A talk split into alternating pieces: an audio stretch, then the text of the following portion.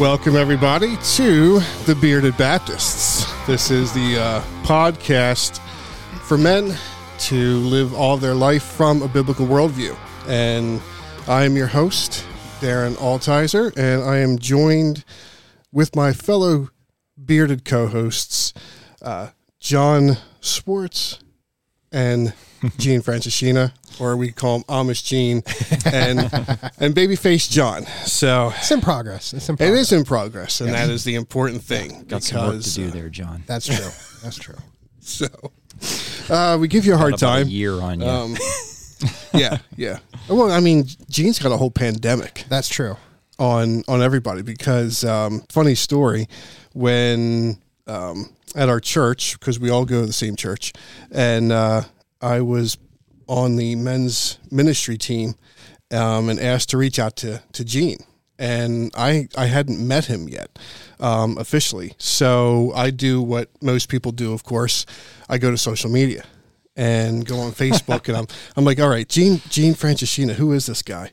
And I'm looking and looking and um, he had a Facebook page. Okay. But these pictures were like a few years old. like 15 years old, probably. so so so I got this picture in my head of this guy and you know Sundays would come and go and people are streaming in church and I'm like where is this guy I don't see him like anywhere and then I'm like asking people I'm like hey do you know do you, do you know Gene Franciscina like Gene yeah of course I know Gene I'm like well, where is he like they're like he's here every Sunday where and then they point him out and of course you know he's got a beard which is actually it was longer because you've kind of tightened it up a tad, just a Is tad. it? Is it good? Maybe shaped it up a little. Yeah. So, um, yeah, I mean, pandemic, everybody Yeah. kind of let Yep. their stuff go, Yeah. and uh, but you know, you you you had that time. Um, during that pandemic, when people were growing their hair out, you know, because it was like masks, everybody's working from home, so it didn't matter. Correct. And uh, they're they're growing the facial hair, um, and then next thing you know, we're taking masks off and like you don't recognize each other anymore. So, um, but back to you, John. Let's uh, let's talk about that. So, we've we, we've got the uh, we, we see it coming in, which is It awesome. is coming in. I go through stages with the facial hair. I grow it out, and I reach that initial phase of like the long, and then it becomes itchy, and I Yeah. can feel it. Oh yeah, And yeah. I'm from my dad's military, so uh, or former military, so I'm just used to the high and tight. So I try and trim it up a little bit and scale it down Sure. a little bit. Um, No. So so I'm trying to I'm trying to overcome that hurdle. Right. But it's just it's not happening for Yeah. me. But You hopefully with encouragement and long suffering, we'll all get there. Man up. Just plow through this. and, uh, and and so we so we talk about that. It's kind of fun because you know we're, we're we're talking about all things manly, right? Um, and and something really to uh, not in a chauvinistic way, but a way to be celebrated, right? We're we're men. Um, like we're men. We don't just identify as a man. Correct. I'm a biological man. Cisgender, um, you know, all that stuff you want to check You, why are you even saying that? because you have to now. No, you don't. Right? You have to. Like, You're, you're playing right into it. Yeah. so so we're we're men. Um, we'll just stop at that. Uh, we are also we're husbands. Uh, we're fathers. Uh, so, um, and and most of all, we are we're sons of God. Um, uh, so we're charged with with certain things uh, as that um, to to live in that way. Uh, as sons, as husbands, as fathers, uh, in this life, and sometimes that can be difficult right? It's always changing. You know, like what I joke about there about gender, but we know that's a reality True. now, um, and it's something that we have to navigate uh, because you know we're not hermits that just Yeah. you know live away from the world. I mean, imagine if you have small kids. Oh, it's I mean, crazy. like you, John, you have small kids. Mine are pretty old, so Yeah. they already know Yeah. know what's up. But Yeah. but young kids are You know, you got to protect them. We gotta protect. They're going to be them and- indoctrinated. And yeah, so within I think it was last uh, this past September, we made the decision to pull them out of uh, public schools. Wow. my wife. Wow, not Nice. letting uh, not letting Caesar uh, turn your kids. which huh? was which Into was something Romans. that my wife and I came to because uh, in our life group, which is a small group, we had worked our way through Judges, and it said that the previous or the next generation had not remembered the promises of God. And so that really stuck with her, and she's praying through it, and she's and it's just that thing that she keeps coming back to. And so she was like, "Hey, I'm I'm feeling led uh, to quit my job," and we had seen God provide for us in my my vocation and everything like that. And so I was just like, "All right, if we're going to do this, let's pull the trigger, let's just do it." yeah, and so we've done it and uh, but yeah to gene's point we've had to um, i've had conversations even when my son was in school to be just make sure hey this this is what a man is this is what he does this is the role of the female this is what a female is and, and just to stick to biblical definitions of how god created them male and female All right. Well, well talking about that because you because you bring that up then, and so, um, so it's been about a year then. uh, it's not well it's this past september uh, so we're about six seven months into it Okay. All right. Um, how about the differences? Have you seen differences? I've seen differences, uh, good and bad. we we've had uh, bad, not bad in a negative way, but just we understand what teachers go through with behaviors and trying to get the kids to focus on tasks. So we completely uh, relate to that. But the good has been that we are in charge of the education. We've taken uh, advantage of resources and uh, just seeing my kids uh, kind of flourish. Because school days, you're stretching what could be a two to three hour day over eight hours. Right. Yeah. Sure. Um, lot lot of loss of time. a lot of loss of time and just um, focus helping them to focus and and zero in and accomplish a task and understand that hey when you're doing school this is your job this is um, i always like to frame it uh, whether it's their room or their schoolwork uh, we go back to the garden analogy when god told adam to tend the garden to keep it i'm like hey your schoolwork is your garden your room is your garden this is what you're to focus on during this time and be fruitful in it, It's good. It- and Yeah. it's going to be work it's going to be tough you're tilling ground it's not going to come naturally but it will come when you commit to it Yeah, that's great. We've um, we we were in a unique situation. we um, I mean, my my oldest is seventeen. Um, I know I don't look it that I could have a. A 17 year old, um, but I do, and then I've got a 14 and 12. So we've we've been fortunate to homeschool um, just their entire time um, up until I mean now that now they kind of like do a co op with a, a school around here, um, but it has been um, like you can definitely see a difference. Um, I mean, if, if nothing else, I mean, sickness, right? Like my kids don't get sick as much Yeah. as like you know we would have friends and stuff. Um, you know, how how much their their children would get sick, but but more than that, it's just the influence. I mean, nowadays it's just so hard with everything for you know the devices, the electronics, um, you know everything on TV, YouTube, and, and whatnot that is like screaming for their attention. Let alone um, you know if they're away from you for eight hours plus a day, um, and you know just so we're clear. I mean we we're not you know we're not uh, trashing on teachers or um, well most teachers. There's some teachers I definitely will Yeah, some trash of- on, but I know by a and number of teachers, friends or teachers. Sure. What we're talking about is just the, the the leading of, of God to Yeah. that we've all experienced to take charge of that mandate to. Well, it's our the whole system, right? Yeah, it's the system, the public school system. Yeah. You know, the the curriculum is is established by government Yeah. people, right? And so you're not really you don't have control over what they're learning, and the teachers don't either. I mean, the teachers have to teach the ter- curriculum that they're given. Mm. So, Yeah. you know, my kids, it's different. I mean, they're 22 and 23, Mm. right? And I became a Christian later in life, so I was 40 when I became a Christian. So, you know, what's how long ago? Yeah, 13 years ago, right? so it's, it's been a while, but not that long. I lived Yeah. most of my life, you know, as an unbeliever, and you know, my kids were in public schools, um, and you know, they didn't get saved until they were older, and you know, not not long after Yeah. I was saved. So Okay. anyway, I'm yeah, just I, was going to ask that because that's something as well. So, um, actually, you know, we'll we'll save that for a, a little bit later because I was going to spend a little bit of time with our our first podcast, maybe tell a little bit of our testimonies and stories because I think that's interesting, and that's something too as we explore um, as husbands and fathers. Uh, where a big theme of this podcast will be legacy, um, will be the generations to come, what we leave Yeah. behind, um, and also seeing how the, um, how important it is for the fathers to be the ones that lead because you know perfect example then gene you know, Yeah. you, you're coming to christ and what that effect was then Yeah, on I mean, you want me- I can yeah I can talk Sure. about it a little Yeah. bit. yeah do that Yeah, I mean, so like I said, I was living as an unbeliever. I was I was a pagan, basically, right? Um, for most of my life, and um, you know, not a lot of things I'm not proud of, um, and it led down a path where um, Jen and I, Jen's my wife, um, were, you know, our marriage was was pretty much, you know, over. Um, she wanted out. She wanted a divorce. So things were just a mess. Um, we were coming back from overseas where I was working. Um, I got redeployed to a, or not deployed, but I got a new assignment in a new area.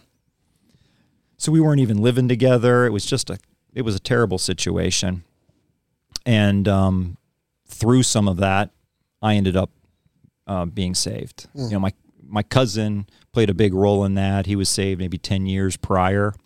Um, it was one of those things. You know, there's those people that plant seeds. Mm. You know, I. You know, I, I said probably a lot of rude things to him over the years, right? that I'm not proud of either. But but those seeds were planted there, yeah right? And um, and he's the one I went back to when when I uh, hit rock bottom, pretty Yeah. much. But but through it all, right? So ultimately, I quit my job. I moved back. You think everything's going to be great? No, not great, right? That was the beginning of the of the rough times, yeah right? So we. You know, she didn't want me back. She didn't believe anything that was going on. She didn't understand that. She grew up Catholic. She really she wasn't saved. So it was pretty rough. Um, I ended up moving out of the house. Um, was living separate, but kept committed, kept praying, um, just kind of working on that. Every day I would go go back to the house, try to have dinner with the kids, put them to bed, all that kind of stuff. They were in elementary school at the time. Um, uh, I mean, to be honest with you, during that time, I, you know, my faith was challenged a lot, but um, I was a new Christian. I just felt like I was living in sin. I didn't know what to do, but um, yeah, kind of God's perfect timing. Now this went on for three years, oh wow so it was a long time. But in God's perfect timing, my uh, the guy I was staying with, um, he was being foreclosed on. So it was a it was a rough time. You know, he came into some hardship after the 2008 2009 situation. Housing plummeted. He was upside down in the house. A lot of problems. But was he one of your tenants no, no. sorry buddy we're at the Yeah. you gotta go So sorry, there's a long story here, but no um, please no, go ahead. this is what it's about Yeah. So, yeah, he tells me on that Friday of that week, this is like Wednesday, um, probably going to have to, you know, we're going to have to get out of here. Mm. Right. I'm going to be foreclosed on. So I'm thinking to myself, man, I've got to do something. I don't know what I'm going to do. Maybe I'll talk to Jen, see if anything, you know, she has any ideas, whatever. So at lunch that day, she sends me a text. Now, we were not in like, we weren't corresponding a lot. So to get a text from her was very unusual. And the text says, Would you like to get dinner? I'm like, What? Get dinner? So I actually texted her back. Um, are you sure this was for me? yeah That's kind of the mindset I was Yeah. in. Yeah. Uh, of course, it was. Um, end up finding out. Um, she felt like God was had softened her heart, called her Very cool. to forgive me that night. We get back together. Basically, I go to the house, take all my stuff, bring it Oh, all wow. home, wow and probably a couple months later, the whole family's baptized. Amen. Wow, that's awesome. I don't Yeah. think I, I've heard that the full story Yeah. like that. Um, wow, the timing is unbelievable, isn't it? It- That's amazing. Um, that's awesome. Yeah, but you know what? The, the thing is, you know, I bring up like God's perfect timing, right? So obviously, with the timing of being kicked out of the house, but three years, how many people are patient for three years, right? Yeah, sure. um, it would be very easy. And sure, I was tempted to kind of move on, thinking Yeah. this is never going to happen, right? God, where are you? Yeah. Where are you in this? Um, wow. But He's faithful. Amen. Hmm. That's ama- That is amazing. That's awesome. Um, so we can see what God can do in our lives. And this is something that we're going to be talking about. Uh, topic of, um, again, just kind of as men, um, living our lives, you know, from a biblical worldview, seeing the sufficiency and the authority of Scripture come to bear in all these areas of our lives. Um, at the same time, having some fun. That's why we joke around about the beards. we love John, even though he's uh, semi-bearded and semi-Baptist. I'm, yeah. We're not- Semi-Baptist. We're not yes. sure where Yeah, that. Could, I, mean, we might have to change the name of the show. Yeah. Or For those of you that are wondering what what's going on, it's I'm thinking through a lot. We've gone through our family has gone through a lot of changes within the last year, and we're reassessing everything. So I've been really focusing in on covenant, and right well, now, hey, I'm all about covenant. ba- I'm all about reading a lot of Doug Wilson. So that's flavored the water a little bit. You got there's a balance, John. So, and I, I have. I've There's started switching over to some more Jeff Durbin Okay. apologia. Yeah. I've worked that into the diet a little yes. bit. Yeah. Yeah. Or this Yeah. the Bible. Well, Oh, but anyway, um, my son started following R.C. Sproul and started questioning the pastor you know, you on know, some of this hey, stuff. MacArthur and Sproul were great friends. I you know, say, I know a lot so- of Baptists that quote R.C. Sproul. Absolutely, That's right. Yeah. I mean, come on. I mean, we have some of the, the greats in the faith. Our I pre- mean, Jonathan Edwards. Um, you know, probably the greatest American theologian, Correct. to, to ever be. Um, and then let alone when you kind of you know just start going back through Calvin and and, and et cetera. So um, definitely, you know, we don't discredit our Presbyterian brothers. Um, hey, you know, one day we'll all see.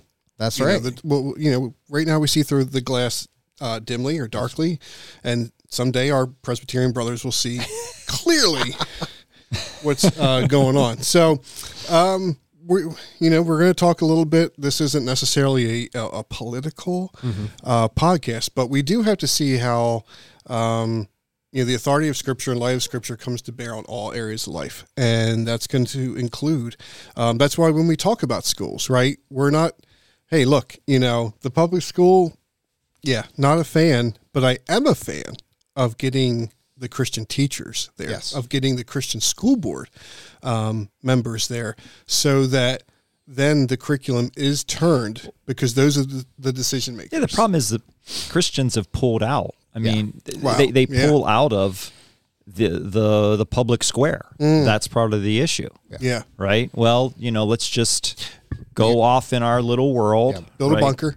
We'll we'll take separation of church and state so seriously that We we, can separate church and world. Yeah. Right. It's the yeah. you know this uh, two kingdom type um, philosophy, and we're just Oh, going man, Gene's bringing it. He to is. operate over here in our little churchy world, and Yeah. we're we're fine. They'll all let us do that as long as we don't speak into the other stuff, Mm. right? And and Christians have done it. This is true. This Right? is true. Right. This, you, no, Well- you're absolutely right. Well, because we're gonna, it's gonna fail. The earth's gonna get all burned up, and Christ is gonna come back to save the day. So now we Gene's given our entire like uh, year's program here. and- Okay. and, Yeah. Well, no, all we won't have to talk anymore so- about that, Yeah, but I'm yeah, kidding. we'll get to we'll get to that later. We'll we have a specific name for that that we're just going to hold off on. But if you're you're savvy, Okay. you know what he's talking about. okay. yeah. So, um, but But no, the point being though is that you know, as Christians, why aren't we out there? Why aren't we on the school True. boards? Correct. true. Right? You think about our local church, right? We are pretty influential in the area, but yet how many, you know, people from the church are in public office there? Sure. Not local many. government. Yep. You know, The lo- local lo- government, local right? Governments. Start influencing. Right. Right.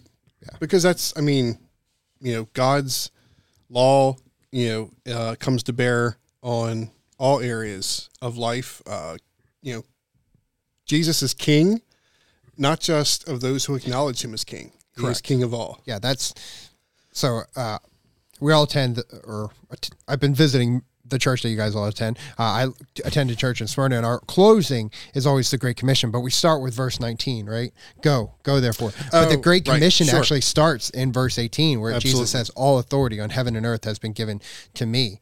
Then, therefore, go, because you are His commissioned agents. You're carrying with that your within yourself the kingly authority to Mm. go and make this declaration. Hey, this king, the Son of God, has died for your sins and offers you mm-hmm. pardon mm. from God's wrath.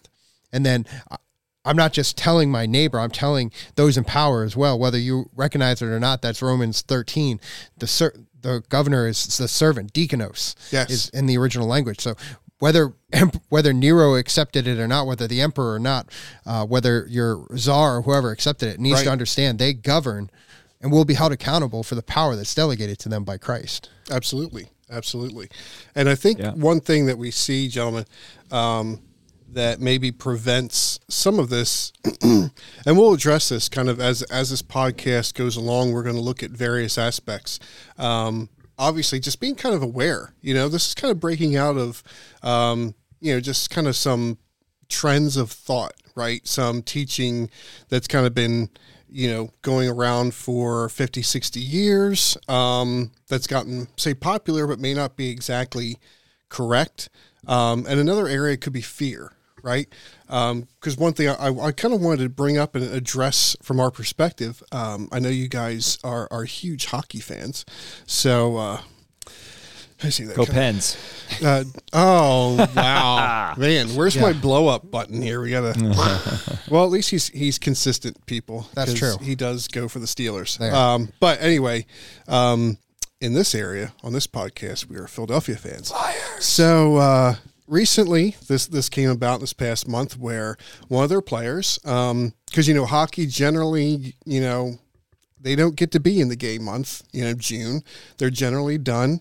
Um, so, in order for the NHL to, of course, hop on the very same bandwagon that so many other corporations are so quick to get on, so that they can be like, hey, look, I'm inclusive too. You know, I'm more inclusive than you, because it seems like it's a game now where they just try to outdo each other with their, you know, acceptance. Um, so, the NHL will have these pride nights um, where all these, you know, very burly, tough hockey players, mind you, hockey players will come out in their little multicolored, rainbow colored jerseys. You know, some guys are wrapping the tape on their sticks, which of course, I mean, I know if I'm fighting, you know, for some type of fight, I feel good if someone has wrapped a colored tape on a stick. That's like, man, you're right there with me, brother. So anyway, um, Ivan Provorov, one of the players for the Philadelphia Flyers, who is Russian Orthodox, um, sat out for the practice skate. He would not wear the pride jersey um, because he cited his religious beliefs. And he cited, and it was very good because his team rallied around him. All right. His coach, um, John Tortorella, who I'm sure does not want to sit there and a- answer questions, ridiculous questions about, you know, the Pride Night and his players, but he defended him in the sense, um, basically saying that they respected Provorov's choice and his convictions to not wear the jersey, just as the other, you know, on that same night, they're supposed to be kind of celebrating someone else's choice. Um, but of course, mainstream media um, did not see it that way. Uh, Ivan Provorov was, you know, all over Twitter and the news um, talking about that. Um, it is interesting to see though that Provorov's jersey like sold out online. So I thought that was that was kind of neat. Um, and then we saw now he held to it. I mean, now you know, of course, his press conference said, "I just choose not to wear that because it goes against my religious beliefs." And then he said, "And that's it. That's all I'm going to say." And that was good. He, he got- stopped it. You got guys in foot football kneeling and, and protesting the, the national anthem, and we glorify them. And now we're going to harass somebody that's not glorifying homosexuality. Like the National Hockey League, um, of all pl- Like it's like the definition of manhood, it's, hockey, and we're gonna we're gonna masculate the hockey players. Getting canceled on the first podcast. Hey. So, hey. Oh well, get off to a good start. But it's true, right? like really like, you know where we where we stand when you started basically putting this type of stuff Yeah. and attacking in a way Yeah. the manliest Sure. you know some of the manliest Sure. um, activities that we have Yeah. Yeah. Well, I was going to say, I think uh, Jared Longshore has talked about it recently that we're we've gone from Christian man, uh, rational man, then you had kind of um, spirit of the age man, where everybody can kind of get along, Okay. right? Right. And now we're at pagan man, and pagan man says where you used to be able to say, "Oh, this is a chair," you know, and the guy, the rational man goes, "Yeah, of course, I can objectively see that that's a chair based on these standards, right?" And then the spirit of the age man True. goes, "Well, what might be a chair to you might be a sofa to me, right?" And then pagan man goes, "No, that's not a chair. That's a pink elephant, and you will, and you will worship it as such, or you will face the consequences." Yeah. we're in the phase now where I don't think we we quite realize in Christian culture that we're in kind of a almost a neo pagan world where everything is up for grabs because people have abdicated their responsibilities, uh, and Christian Christians sadly have been kind of lagging behind. Uh, I- I've, we'll talk about this at another time, but I feel like every Christian is kind of making up for the era that they grew up in. So if you grew up in legalism, you're focused on legalism. Antinomianism or lawlessness, you're focused on that, and you've kind of missed that the ground has shifted be- beneath you. Because you haven't been the watchman, like Ezekiel talks about. Like you haven't been standing in the gap looking for these things Right. uh, and telling people to take charge. And those that have, I know in my own life at the time, I was like, dude, that, that guy's crazy. and then you actually start reading and looking and you're like, yeah, the ground has shifted. And so that's the area that we're in where it is no longer tolerance, it is validation, It is Wow.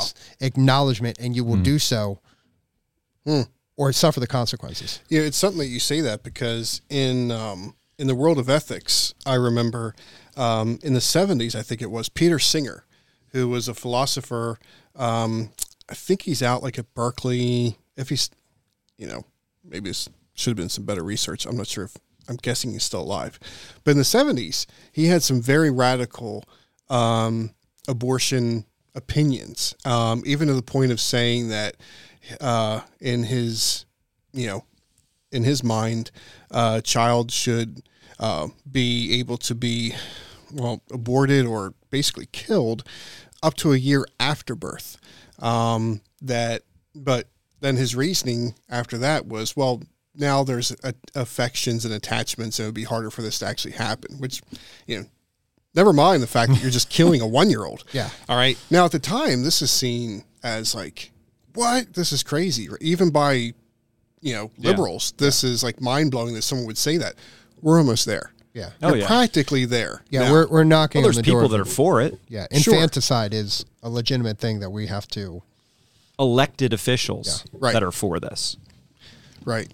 I mean, never would you think that um, there would actually be, you would have to argue for life support given to a baby that was born, you know, through a failed abortion. yeah No, we should just let it lay there and expire or not give it any. I mean, this is just, this is madness. And this is the same madness that at the same time would say, don't kill the whale or don't have a pipeline or don't put this here or that here because of this bird or this moth or toad could go extinct or something. So, um, but as we Yeah. get, circle back to the idea of the acceptance, um, and I think at times people people see this right, and they're not really sure um, how to navigate these waters, right? Because you want to stand for truth, um, but you know nowadays it could be something where that may cost you your job. it's not just political correctness and oh yeah you know that guy said Yeah. said the wrong thing anymore. I mean in canada they put you in jail for saying some of this stuff right oh yeah, you know i mean uh, remember um uh, gosh what's his name the uh coats. well yeah him but um Uh, Jordan Peters. jordan Yeah, Jordan Jordan, Peterson. Peterson. Oh, Yeah, okay. Jordan Peterson. That's who I was thinking of. They put him in jail. Well, the, No. Oh, okay. s- clinical psychiatry board of Canada was, Oh, saying- okay, was calling okay. Him, and they were insinuating that they were going to send send him to like a re-education center, like to ha- help him Oh. correct his views and approach it from this perspective. And that caught a lot of groundswell on on online and Twitter. Like that's how everybody. he was, pretty much re- was refusing to to use. Well, I, I don't. I don't even know if he refused to use the the desired pronouns or, or whatever, but it was all Mm. Around that, Correct. Correct. right? Yeah, I remember that. Right. Um, And and so it's hate speech, right? Not using the Sure. right pronouns can be considered Well- hate speech and can result in prison. yeah. In in Canada, it's craziness. and it's it's not just there. Uh, there was another story um, of a gentleman in Malta. Um, you, I think in Canada, and there's actually been some. I think it's gone maybe either county by county or certain cities in America that have this um, conversion therapy ban. Um, so and they're and they're kind of the overreach. Not that I mean, a government. Come on, they never overreach, right? They uh, they don't overstep their bounds. Um, but they're trying to enforce this also in churches and religious institutions, saying that if you speak out against homosexuality in any way, um, that you are violating this conversion, this conversion ban. Um, and there was a gentleman in Malta who was arrested for sharing his testimony. He came to Christ. Uh, before he came to Christ, he was a uh, practicing homosexual, and after um, Christ rescued him and uh, and saved him, um, he delivered him from the homosexual lifestyle, and then just by telling his testimony, they charged him and put him in jail. Now he was not he was not saying that to like using that to actually like try and convert someone else. This was just he was just saying what happened to him, yeah. and it's gone that far. So we see that, and I think a lot of people are. I mean, w- you know, again, as men, um, what do we do in these situations? What do we? Uh, are we carted off to jail? Do we do we go that far? Do we, um, you know, as uh, Greg Koukl would say, how do we handle this in a winsome manner as ambassadors? Is there a way, or is it just time that we are bold and stand like an Ivan Provorov? Um, I yeah, I mean, if you haven't been able to tell already, I'm I'm kind of uh, on the just just stand there, right? Don't like Well- why give in to any of this? I mean, Yeah. it's it's craziness. We're you know we're being told to call men women and call chairs pink elephants, essentially, yeah, right? I, I'm not going to do that. That's great. That's that's nonsense. Why would we do that? yeah, I don't. I don't think. I don't think we should. I think if if we're doing it, we're just buying into that, buying into this this culture, and um, uh, yeah, I don't know. I think that that kind of gets to something that is going to be an overarching theme that we discuss. Um, is that we yes we are in a very feel good culture now um, that's crept into the church as well Oh yeah, for sure. uh, feelings and things like that but we're called to truth Yeah. I, I was just gonna to piggyback on that, Darren. Uh, the if you're trying to figure out what what we're talking about here is we're talking about what is known as a subjective reality, being led Yeah. by your feelings, thinking that everything is up for grabs, that you have the right to redefine what God has clearly defined. Right, and we're seeing this with everything. I think this is something that I came to, to realize during the pandemic was like they were they were trying to scare me to actually stay in the house and then I'm watching the screen and this like National Geographic channel and I'm rather than going outside mm. and seeing nature I'm watching it through the screen and they they're and then you make the shift where you go outside and you mm. realize I think I went hiking by myself for the first time during the pandemic in a while and I'm just watching and I'm being like there's something really good to being out here seeing a tree being able to put mm. hands on a tree being able to see that it's tactile and that it's real and that God has created this and that this screen and my emotions of, are lying to me I, I love Jeremiah 17 9. It says, The heart is deceitfully wicked. Who can know it? And then verse 10, it says, I, the Lord, test the heart. So your feelings aren't aren't the standard. The Yeah. Lord God Yeah. is the one that tells you and structures everything. And I think we've lost that um, because we've we've been trying to do what we thought we were called to do, which is be quiet and submissive, live humble lives, uh, don't argue, and hoping to win the world, but not realizing that the idea of neutrality, that things that there's the lost in us and the world is just neutral, but the wor- the world is has chosen a side. It is under the sway. We're told this in Scripture. It's under squ- the sway of the evil one, the prince and ruler of this air, uh, f- for a time. And then we, as Jesus's church, are to go in, not uh, arguing, not um, Right, We're right. to go in and show the light, to live as He's called us to live, and give a reason and hope that's in us. So that when somebody goes, "Hey, why is your family structured that way?" Mm. and they enjoy it, Correct. You can go, "Man, let me tell you about Jesus." Yeah. So I mean, we don't go shining in like the a- light. shining the light into darkness is not. I mean, that that's contrast, right? Yeah. It's that's what we're that's what we're supposed to do. So you have to, this idea that you can have your own truth. I Mm. mean, that's really what you hear all about all, all the time, right? Let's redefine. There is no real truth. I mean, it's almost like two plus two can equal five if you think so. um, yeah, I mean, it, it's it's true um, that you know there is only one source of truth, yeah. right? You can't have your own truth. There's no such thing as individual truth. There's one truth, Right. God's truth. Right. Yeah, and so to deny that or to not speak God's truth Mm. Yeah, is wrong. And I think that's what, um, kind of like what you were talking about, John, is yeah, we don't rush in like Antifa and blow up Yeah, things and do that, right? Uh, we see, I mean, Paul, Peter, all these guys, um, they they got in plenty enough trouble just by speaking the truth in a loving way, right? They weren't like yeah. It was at Ephesus that they're and read the Book of Acts when Paul and Barnabas go to Ephesus. The crowd is already like the ones that have turned the world upside down are here, Yeah. and all Paul and Barnabas are doing are saying, "Hey, they're preaching the gospel. yeah, They're submitting to the authorities. we can see what that Yeah. what that does when you speak that into these areas, right? Ivan Provorov, right, just says, "Hey, wearing this um, goes against my religious beliefs," and it's like, boom, you know, like this huge thing. I mean, you think like, you know, he was on the ice like killing puppies or something, Yeah. and it's like you. The, the, the, the left there can't just be like, okay, that's what you believe. Fine. We'll let you do that. Yeah, yeah. Going, I think a lot of that was we've we've uh, as Christians, as men, we've allowed the world to tell us how to interact with it, not realizing that it's a liar and it's a thief and that we're dealing with Satan. So he's going to Yeah. be like, "Of course, you show me tolerance and I'll respect your view." So we show tolerance, and it's like, "No, no, no, that ain't enough, chief." And it starts taking from us more and more, and we just get frustrated. and We're like, "What's going on?"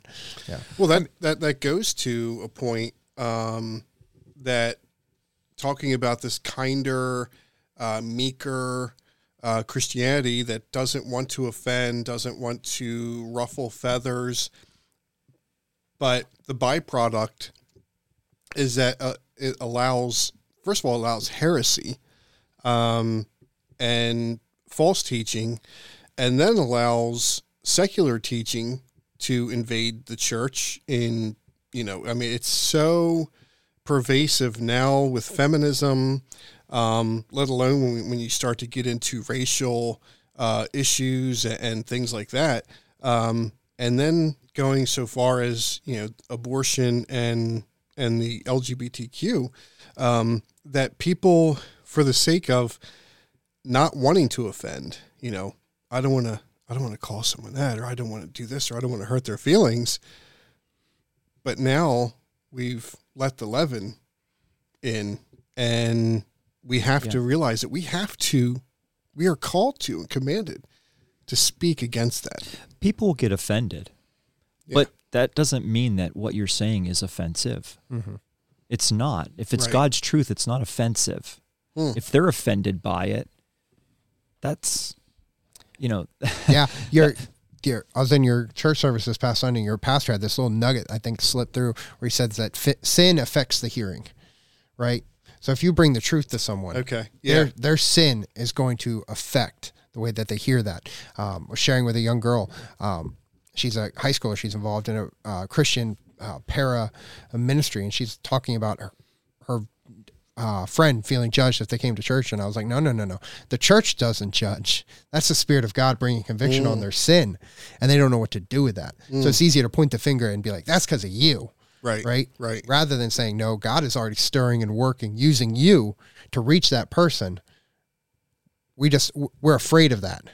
And so we just automatically defer to like, Right. I'm going to put you in control rather than like saying, like, God is stirring, God is taking ground. I'm going to follow his charge. Mm. And I'm using very kind of militaristic language, but that that's the mindset that you have to have when, because you're in a spiritual battle. well, True. the Bible is almost all militaristic in terms of its language. It's full. It's full of it, Yeah. right? Even in the New Testament. Sure. I mean, the Old Testament's definitely that way, but you know, You mean we haven't uh, Lord of Armies and we haven't Well, yeah. disconnected the Old Testament? I thought I thought there was somebody that told us about doing that. No. if we're calling people, or are we calling people out? So, um, yeah. So, so looking at these things, then, um, looking at the call, uh, you know, that, that we're called to um, defend the truth, um, to to stand for the truth, um, and that the truth, just the truth, you know, needs no offense added because it's offensive enough. It causes the offense because it causes the conviction of of sin. Um, you know, the scripture, you know, God's word uh, is the light that shines into the darkness, and you know, convicts us of that. Um, this is something you know. I'll, I guess I'll, I can uh, get into a, then a little bit of uh, in my story and, and how what the scriptures have done for us um, in our relationship. Uh, so similar, you know, I, you get this right. See, I was we were married in 2000, which was a little bit strategic because then it would be very easy to calculate which which, anniversary. yeah, anniversary one. Like, what year is it? 23? All right. It's 23rd anniversary this year. So I know exactly when when that was. And um, for, you know, a good part of that, our marriage, um, I was someone who, you know, uh, basically kind of like lived almost like a separate life because I was living for myself. I was trying to, you know, satisfy my desires. Um, I, I'd come to Christ um, at an earlier age when I was 15 um, and kind of came through uh, an IFB church, um, you know, which has some of its baggage all its own. But anyway, I can't I can't blame them for my behavior. Um, so even though I'd, I'd like to take the millennial way out and, and blame them, I can't. I had to take it for myself. So uh, through some frustrations, um, you know, I, I saw it um, happiness and I saw it you know, meaning from other things, and that just continued to drive a wedge between me and my wife, um, and just got to a point where, you know, I had always kind of, she's always the better person in the relationship, uh, and so I'm shocked. yeah, I know. That's a big Yeah. surprise for me right now. Yeah, I know, I know, um, and really, I, I kind of took advantage of that because I thought like, oh, she's never gonna, she's never gonna leave me, you know, um, and then yeah, just we had this one kind of argument, and I kind of like did my normal, you know, text to kind of make up, and didn't exactly get the response back that I thought I was gonna get. I'm kind of like, oh wow, what's going on here? And um, yeah, she had basically just kind of had enough of my my my junk, and um, we went to to the point where you know I'd went and I'd uh, moved into my back into my parents' house, taking a bunch of stuff with me, and I, I just remember that first night that I'm sitting there in you know my parents' spare bedroom and looking at the stuff that I could bring with me that night and thinking like well here you go. This is what you wanted right? You wanted you wanted the stuff and everything you went through all the deceit and the lies and whatever to to get this stuff here you are. And so, um, it was a, it was a process. Um, it wasn't a three year process, which wow, I mean, it was, gosh, I thought I thought ours was long enough. I three years. It's rough. Amen. Um, so, you know, we went through a period of reconciliation, and uh, it was difficult. Um, and God did a lot during that time. You know, we, we would say that if it wasn't for Him, we wouldn't we wouldn't be together. Um, and so uh, we went through a period of you know just like awkwardness and uncertainty. You don't know, you know, uh, you know, are we really kind of like is is it is it healed? Is it together? Is are we really on this road? You know, like can I get comfortable? Like, or am, you know, because you're kind of like thinking like every argument, like I don't want to argue because that might be like, all right, you know, you're gone. Um, but I tell you, you know, she it was really her patience, um, and and God working in both of our hearts, and it was during that time that I really, um, I'd come to kind of like a reformed um, theology years prior, um, and could really talk the talk and, and whatnot. And uh, it was during that time um, when I got some bad counseling. I went to see a therapist, and yeah, it's kind of the usual thing. You know, here's some let's let's let's get a, a diagnosis so we can prescribe you some meds, and you know, just kind of you know dope you up a little bit. Um, and it was during that that I started really looking into counseling, um, Christian counseling and whatnot. And I came across biblical counseling, and didn't even know there was a difference between the two. You know, I just figured, you know, I saw that, and so I started kind of looking into that and seeing that it really stresses the sufficiency of Scripture. Um, and I know I'd always kind of claim that, like, yeah, I believe in Scripture. Sure, it's God's word. You know, the authority, blah blah blah. But did I trust in its sufficiency, though, to speak to these areas of life that I'm struggling with. Um, and then, you know, to, to, to kind of see that and to have my eyes open to that, um, that led into me, you know, um, becoming certified as a biblical counselor. And it's, it's really kind of neat to now come alongside, uh, people to kind of do that same thing in their life, right? To get them to see what Scripture can do, uh, what the power is there. If we start to really just live our lives according to biblical principles, you know, I mean, God, I'm, I, you know, I know like the typical guy kind of gets that, uh, the stereotype of not wanting to read the instructions that's not me.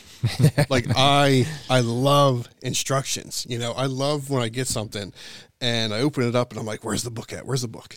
And you know, the bigger the better. I'm like, oh, look at this. Um, you know, you're flipping through and I'm looking and I'm like, okay, good. And which is really, you know, nowadays you don't even get that, right? Yeah. You, you get like a, a web address or a QR code where you go and you get the PDF.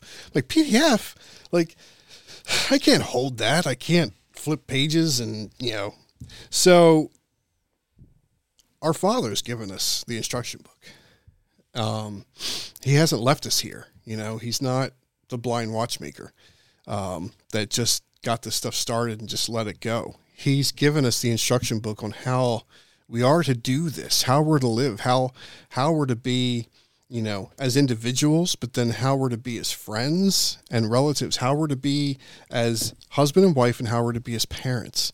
And it's like we got to look at the book. And I don't Yeah. think we t- we don't talk about all these different things enough. No, we don't. I mean, I mean, I'm sure there there are churches, there are pastors that are talking about this stuff, but but I'd say in general we Yeah. don't talk about it enough. At Yeah. least in, in my my feeling, my my assessment. Mm.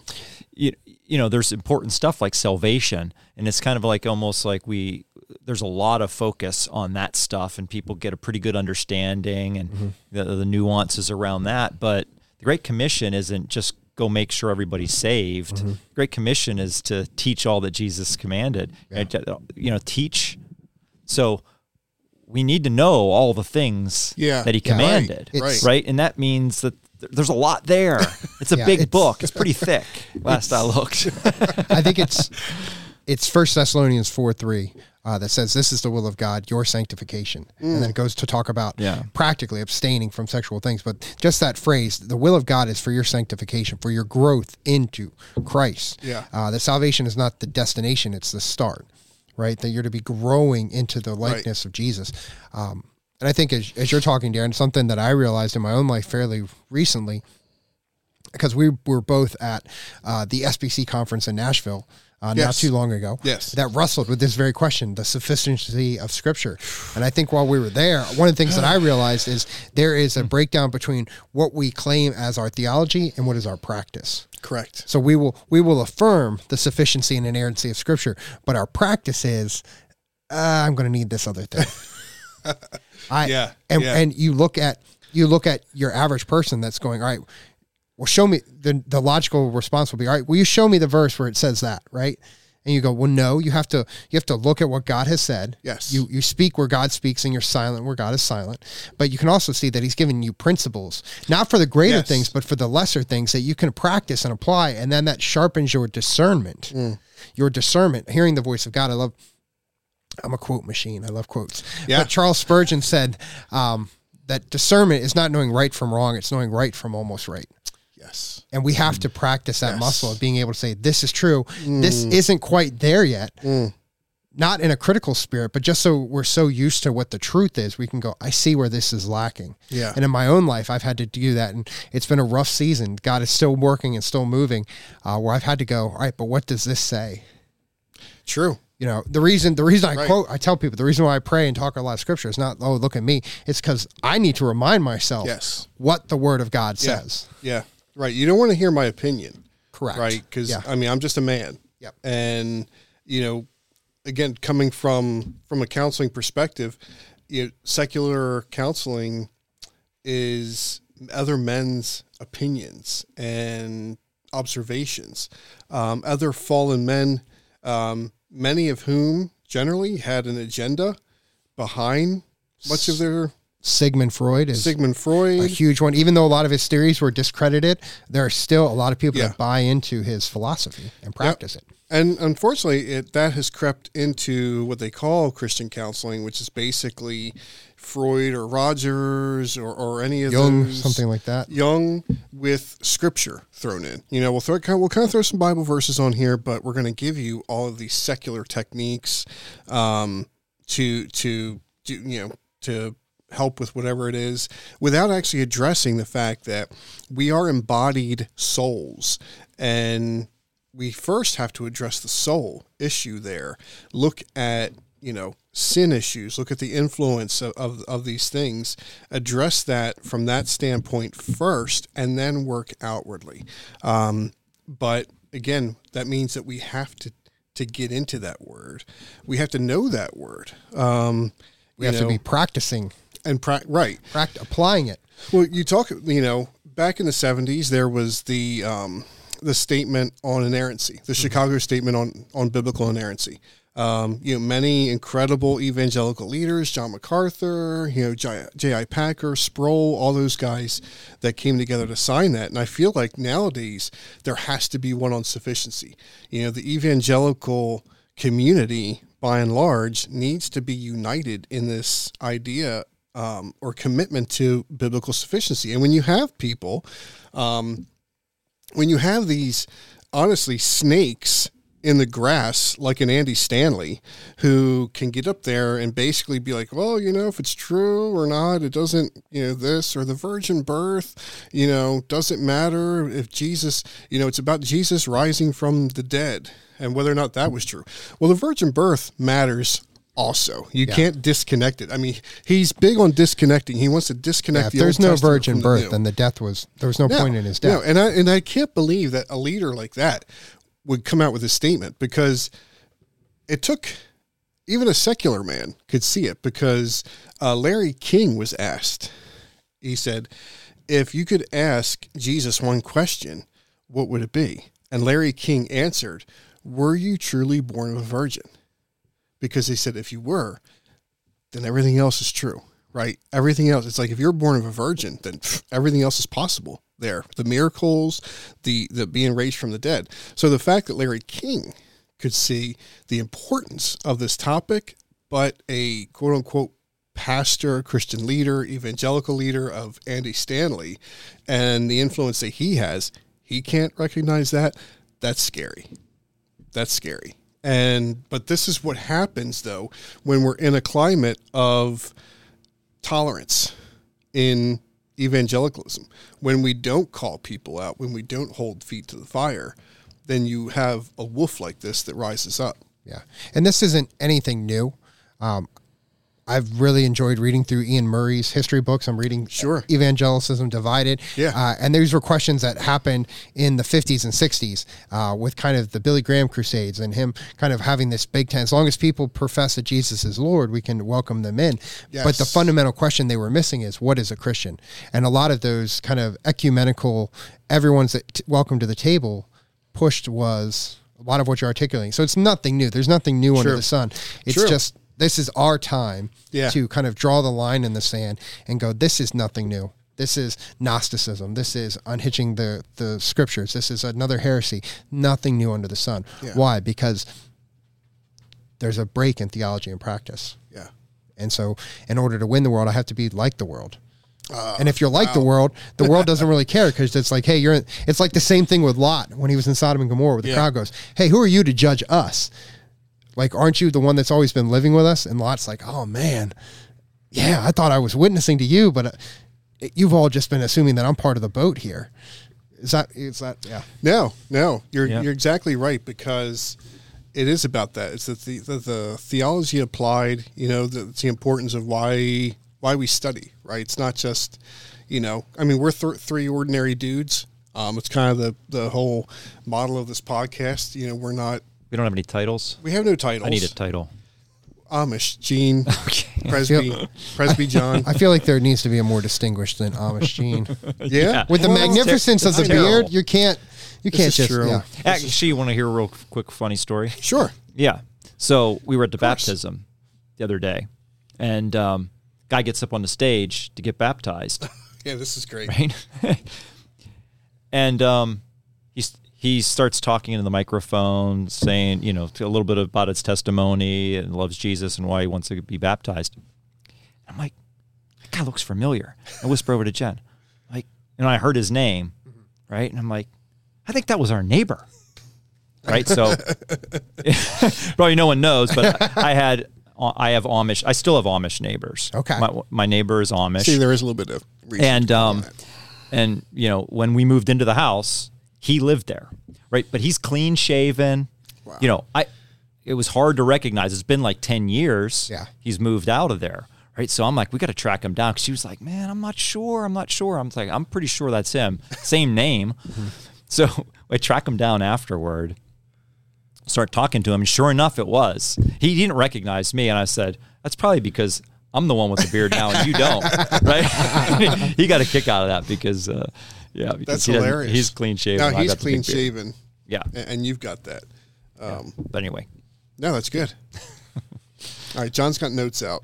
No, well, I was just thinking uh, because we always we're kind of talking about there's this big push in the culture to like pick your battles, even in Yeah. evan- evangelical church. Pick your battles. Pick this hill to die. I don't know if this particular issue here is the one that you want to stake your claim on. Right? You want to be thinking. 10 years down the road, right? You want to be thinking about this issue. Are you losing, I think what Jonathan Leeman said, capital, uh, political capital in order to gain this?